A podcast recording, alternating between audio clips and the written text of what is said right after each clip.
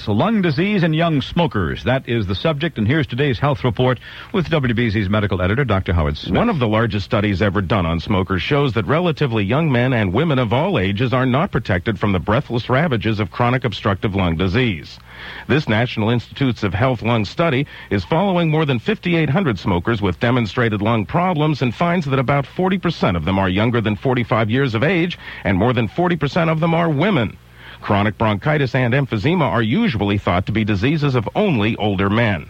The good news from the study is that repeated measurements of lung function and close medical supervision help smokers kick their habit. At the end of one year, 41% of study smokers were off cigarettes compared with only 5% of those in community-based quit smoking programs.